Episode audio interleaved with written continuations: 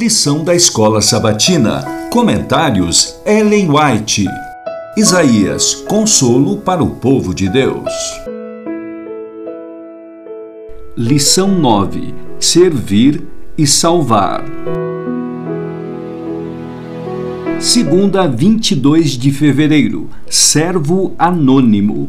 Quando desejarmos um tema profundo para estudar, fixemos a mente na coisa mais maravilhosa que já ocorreu na terra ou no céu a encarnação do Filho de Deus. Deus deu seu Filho para experimentar, em favor dos seres humanos pecadores, a morte de ignomínia e vergonha. Aquele que era o comandante nas cortes celestiais pôs de lado seu manto real e a régia coroa e, revestindo a divindade com a humanidade, veio a este mundo para se colocar à frente da raça humana como o homem padrão. Ele se humilhou para sofrer com os seres humanos, para ser angustiado em todas as nossas angústias. O Filho de Deus veio voluntariamente para realizar a obra da expiação. Não havia sobre ele julgo obrigatório, pois era independente e acima de toda a lei. Os anjos, como inteligentes mensageiros divinos, achavam-se sob o julgo da obrigação. Nenhum sacrifício pessoal deles poderia espiar a culpa do pecado caído. Somente Cristo estava livre dos reclamos da lei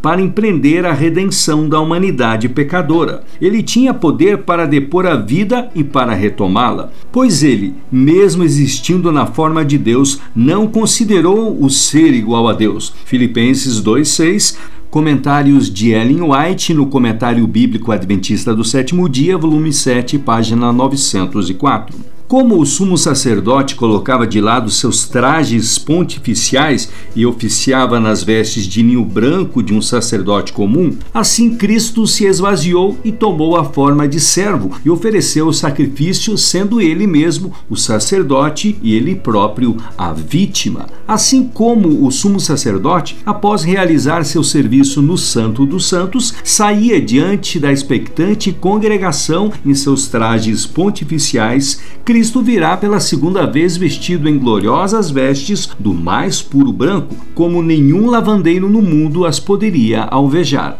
Marcos 9:3. Ele virá em sua própria glória e na glória de seu Pai, como Rei dos Reis e Senhor dos Senhores, e toda a hoste angélica o escoltará em seu trajeto. Comentários de Anne White no Comentário Bíblico Adventista do Sétimo Dia, volume 1, páginas 1111 e 1112. Cristo entrou no mundo como destruidor de Satanás e redentor dos cativos retidos por seu poder. Em sua própria vida vitoriosa, ele quis deixar um exemplo que o homem seguisse e vencesse assim as tentações de Satanás. Assim que Cristo entrou no deserto da tentação, sua fisionomia alterou-se. O peso dos pecados do mundo oprimia-lhe a alma e seu semblante exprimia uma tristeza indizível, uma profundeza de angústia que o homem caído jamais havia experimentado. Sentiu a avassaladora onda de miséria que inundou o mundo, reconheceu a força do apetite condescendido e da paixão profana